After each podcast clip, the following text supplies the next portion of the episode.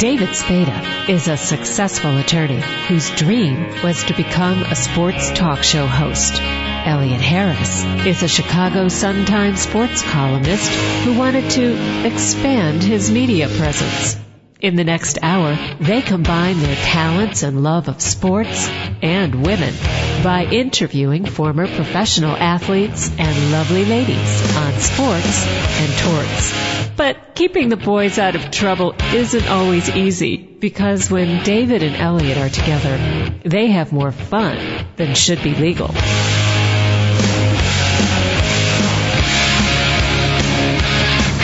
Elliot, it's a little different this week here. You're in a different chair, and uh, You're- you you're lose ba- a beautiful woman. You're you're back in the studio, ensconced in your luxurious leather. Uh, What are they? Oh, that's called a chair. Yes. Chair? Oh, I thought you were talking about my leather pants. Oh, you have those on? I haven't worn those in a while. I seem to chafe and chap with those things on. I want to say happy belated birthday greetings to Dave Olson, our sound man extraordinaire. He turned 21, I think, uh, last Again? Again.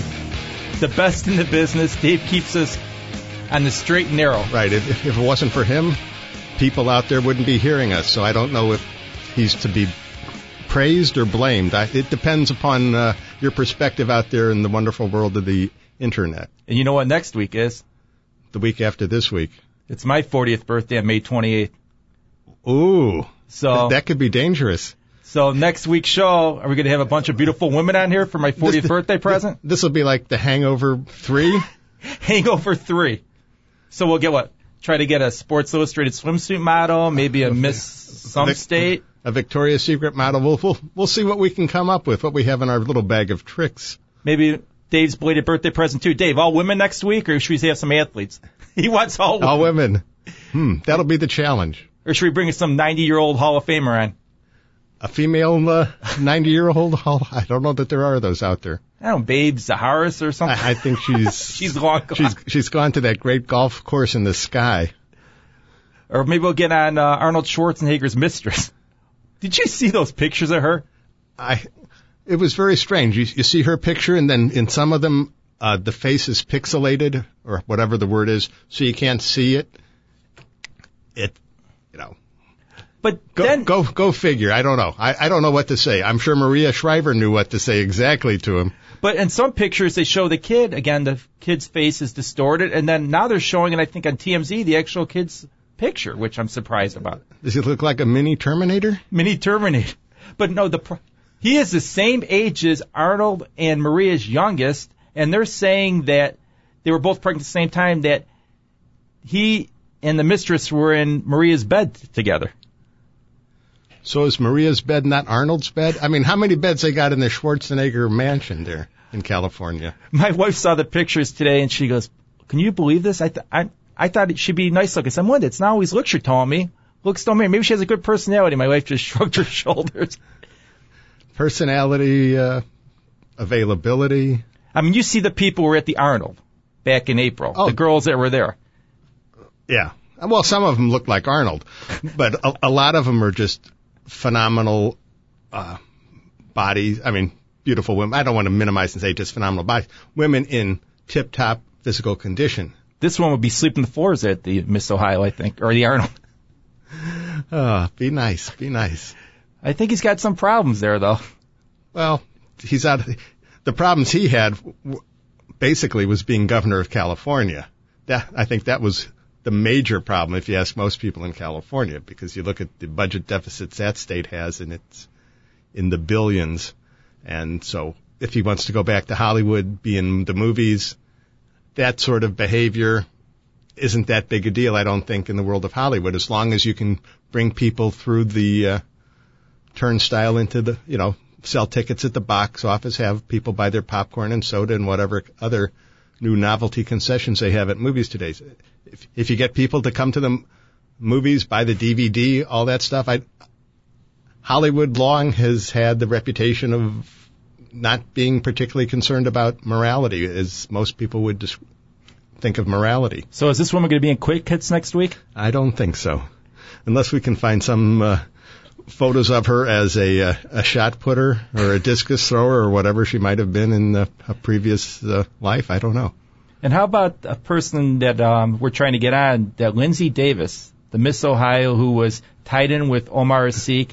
I talked to her mother, and she is not happy with them linking her with Omar. She says it's been Who- very who- stressful. Who's not happy, the mom or Lindsay? Lindsay's not happy. I mean, I'm thinking. well, she, she didn't she tweet and put on Facebook, "I am not dating Omar Asik."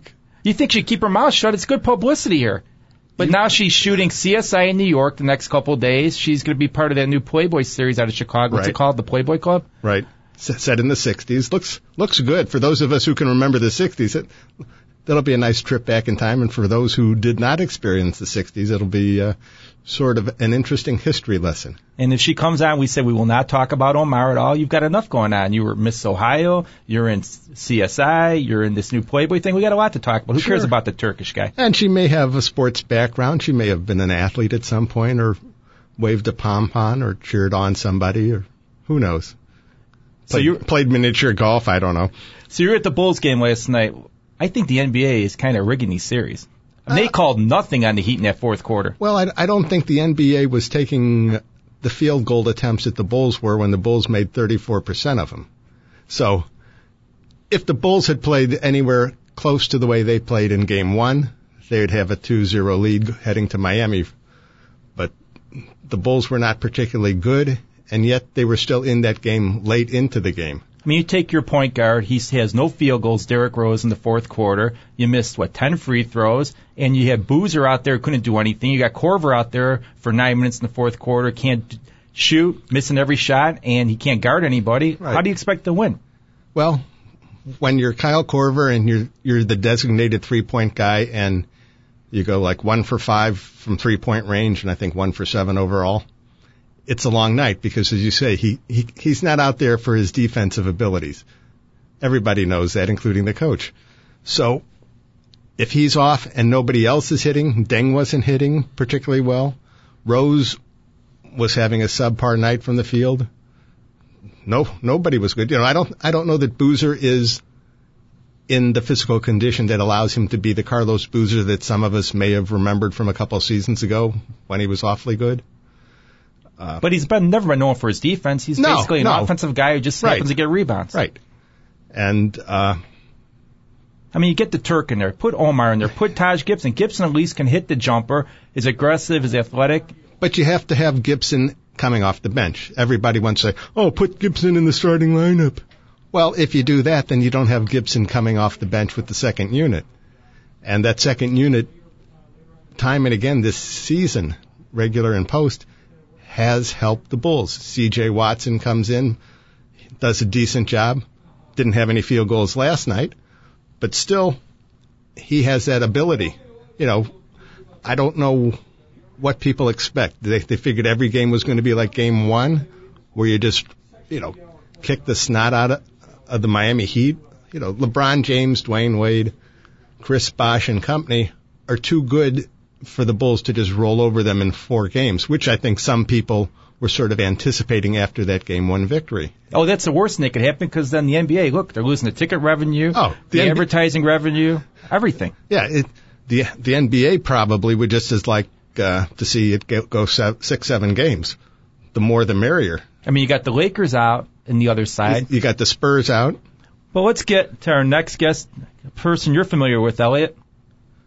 Amy Hayes, the f- female ring announcer who was in Chicago for the Rosemont Rumble, and a delightful young woman. How are you, Amy? I'm doing good. I just got home, or well, actually just got back to Detroit, so um, calling from my cell phone. I'm hoping that it hangs in there with us. Well, so far so good. How were the fights last night? I, the crowd was really good, and I thought the um, the Stevenson Convention Center was really nice. I was uh, pleasantly surprised with that, and it's great to see Bobby Hitz um, back doing boxing. Um, for a long time, of course, you know he was one of the lead promoters in Chicago, and you know a former fighter himself. So it's pretty exciting. And your connection to Bobby Hitz goes back uh, a few years to the Palace of Auburn Hills uh, in suburban That- Detroit. That's correct. Yes, I met him one night when I was working for a promoter, mostly doing assistant work, and I wanted to be a ring announcer. They weren't really paying much attention to that, So, um, you know, I would hang around the fights, of course, and talk to other promoters, and that's when um, eventually it worked out where someone like Bobby Hitz gave me that first opportunity, and that's really what you need is that one opportunity, and then at least you can say you've done it. Amy, David Spada here. What's it like to be a fight announcer? Well, you know, you have it, it's a chaotic world. It's always organized chaos. Like for example, last night, no one knows what's going on behind the scenes with paperwork, um, you know, computers, people trying to get copies of things, and you know, as usual, there were you know a variety of things happening. All of the bouts happened. All of them went well. Um, some of us, though, behind the scenes were scrambling, which you guys can't see. So there's always a lot more to it than people realize. Is even the commission, you know, all the responsibility they have, and then all the changes that take place during the fight, and even the bout sheets. Um, you know, something happened with the printer, and we didn't have any, and then right as I was ready to go on, they were like, "Oh my gosh, everything's different." So you know, for a while, you know, most of the time I was winging it, and um, you just have to sometimes just keep smiling and keep on going, even when things, you know, are uh, they feel a little bit funny. Now, you are the preeminent female ring announcer. Probably not too many other women get into that line of work. Why is that? Well, I think um, some women just don't really. Uh, I guess they're not drawn to it. Um, there was a uh, woman last night that I met that um, was on the commission. She was the timekeeper, and she does um, amateur bouts sometimes. So I thought that was really nice um, to meet her. Um, of course, that's not. She's not getting you know past the level yet of amateur bouts, which is which I can understand. Um, but it takes a lucky break, and it's who you know, and getting with the right people, putting yourself in the path of opportunity. And I had mentioned before, I think when we talked that um, after Bobby, the the main person who really had the connections that could get me on television and get me in front of good promoters that were, you know, on the main stage was Dean Chance, the 1964 Cy Young Award winner, and he also has a um, a sanctioning body called the International Boxing Association. So that was really, you know, there was number one Bobby, then came Dean Chance, and then over time doors started opening. You know, he put me in front of top rank main events. That wasn't Tinker Stavros a chance, was it? No, that's a different chance. What? Now, David, David's making an, an old time Chicago Cubs joke about Tinkers Oh, to Evers yeah. a chance. I'm saying this is a different chance. So you no, got this was this was Dean Chance. He played for when the Angels were the California Angels in Right. Los Angeles, and when, when only one um, Cy Young Award was given um, a season. It wasn't given. You know how they give right. one to each league now. You look like Um, one of Charlie's Angels, though, looking at your pictures. Yeah, that's right. I like that. I like that. I'm a big fan of the the original show, so yes, Okay. I'll take that. Now your work is taking you all around the globe, right?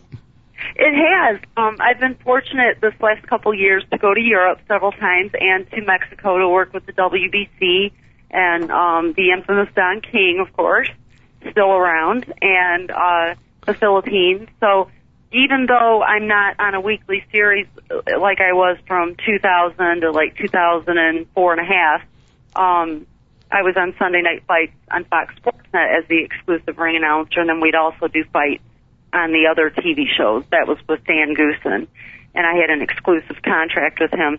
It's you know I've been traveling and working. It's just that you know the economy has dropped so hard, and the United States is really struggling in so many areas, and boxing is one of them. So out of the country, um, oftentimes that's where the money is, and that's where you know boxing is still you know they can fill up the Araneta Coliseum, for example, in Manila. Who picks your outfits out that you wear as a ring announcer? Some of these things are absolutely fabulous. Well, I usually pick my own. Um, it depends. When I was on Fox Sports Net, you know, Dan would say, "Try this, try that." Um, you know, I really want to look attractive and sexy, but I still want to be respectable. So back then, you know, I tried a, diff- a lot of different things, and some of them I wouldn't really want to wear today, just because, you know, after you've done it a little while, you do want to to move into you know, you still want to look sexy. I guess someone that I would reference in the way that they dress, but still look tasteful, is the uh, the you know singing sensation and songwriter Shania Twain. That's that's the kind of look that I would prefer. You know, sexy, but she's never showing too much of one area. Okay. You know, she just hits it right on the nose. Leave a little to the imagination. Yes. Now, what's it like to deal with Don King? I had no problems. Um, there was, you know, a co-promoter uh, in in uh, Mexico. So um, Pepe uh, uh, Gomez was the uh, the co-promoter, and so we really didn't have. And then he was also involved in the Romania fight. But the the thing is, is you know, he's he sort of handles a lot of the um, public relations part because everybody's clamoring for photos with him. So I really didn't have um, a whole lot of interaction as far as discussing how the show would go on his end. You know, I think he sort of um, stands off and doesn't worry about that so much as he does uh, his. He only worries about his own fighters and anything that happens between the two promoters privately. So I hear you host some uh, sports talk show. I think in Ohio. Is that correct? Yeah, I, well, I've done a couple of different things in radio. I went to Specs Howard School of Broadcast Arts here in the Detroit area, and um, I worked for uh, a rock station here in Detroit, 101 WRIF, for a long time. And then I worked for Clear Channel in Dayton, and um, it was called The Sports Animal. And then I did a show for a while on Sundays in Lexington, which is a much smaller market. And um, that was just uh, the Sunday sports show. And um, we ba- mostly covered a lot of Kentucky Wildcat basketball on that that program, as you can imagine. So you're after uh, you covered him after Dan Issel uh, was at Kentucky. I'm assuming. um, you, what about Dan Issel? I said you covered Kentucky basketball after Dan Issel graduated. A long time after Dan Issel graduated. A long time after Dan graduated. Be nice, yes, David. Still, he- he's still one of our. Fa- I mean, he's still one of our. Well, there aren't many players that come out of Kentucky that aren't our favorite. He's going to be on our show later today. That's why I mentioned his name. yeah, and actually, the, one of the guys that I hosted the show with was a part of um, the championship team. Uh, his name's Jay Shidler, and there was uh, Kyle Macy. You may remember. Sure. Did we just lose you? Still here. Oh, good. hear me? Yeah, Yes. Kyle Macy, Jay Shidler, and Jack Goose Givens. So that was the championship team he was on. So it was, it's fun, you know, in Lexington. Those ball players, if they stay in town, are stars forever. Yeah. Have you figured out what you want to be when you grow up, if you grow up? Well, I'm 37 years old, so I'm pretty pretty grown up, but Nah. definitely continue the ring announcing and broadcasting. And then uh, I I have always been involved in politics, and I'd like to go into that eventually. And uh, I love horses, so I do a lot of work at home at the Kentucky Equine Humane Center. So So we can Oh. expect to see Senator Hayes one of these days? you might. I've got a, a very uh, colorful background, but I think by now people are used to it. I haven't been with any prostitutes. Oh, what do you? Th- we were talking about that earlier. What do you think about this Arnold Schwarzenegger's mistress? I'd expect better of Arnold. Well, you know, I it, to me it doesn't. None of it surprises me. Hey, he married a Kennedy, so now he knows how to act like one, right? Oh, Ooh. what do you think of this woman? I mean, if looks could kill, I, I, you know, I don't know. I mean, the whole idea of, you know, he is one of the biggest stars in the world. Um, it's their marriage. I'm sure she knew about it. Uh, this happened a while ago. I think it's one of those things that uh, that the liberal side will try to use as, you know, oh look at the.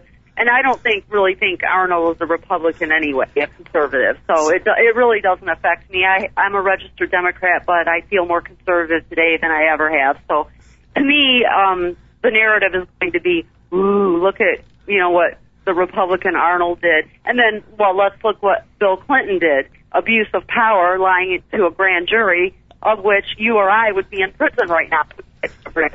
So committed perjury. You know, it had nothing to do with an affair. It had to do with you know, having sex in the Oval Office with an unpaid intern, and then we find out when he was in Arkansas as the governor, you know, he pretty much uh, committed sexual assault. I mean, Paula Jones was called up to the uh, suite in the office area, and he dropped his pants. So, I mean, how can you single out Arnold Schwarzenegger when we had our president, who I voted for twice, do what he did? wasn't there a know? song about that? Pants on the ground, pants on the ground. Look like a fool with your pants on the ground.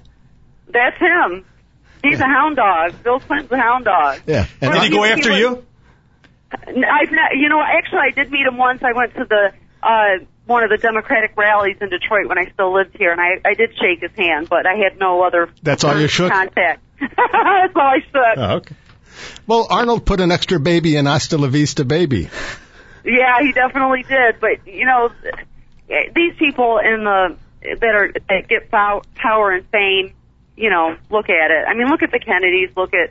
I mean, there are some Republicans too that have um, real Republicans that have fallen short, and I don't think any of it's great or good. Um, but I certainly don't think it's exclusive to one party or the other.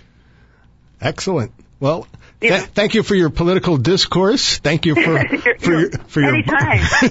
Whenever we get someone from Kentucky on, we end up getting into politics. We had Jim Bunning, politics. We had Jack Twyman, Frank uh, Frank Ram- Ramsey.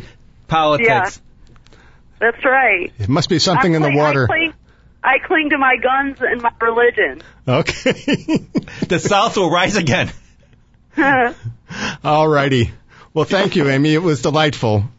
Well, thank you so much, and on behalf of Hits Boxing, thank you to everyone who came. And um, come to Facebook if you'd like to be my friend. I'm Lady of the Ring at Facebook.com, or um, visit my website at AmyHayes.com, and um, keep you posted on what's going on. And thank you for the interview and the article too. All righty. Thank you very much.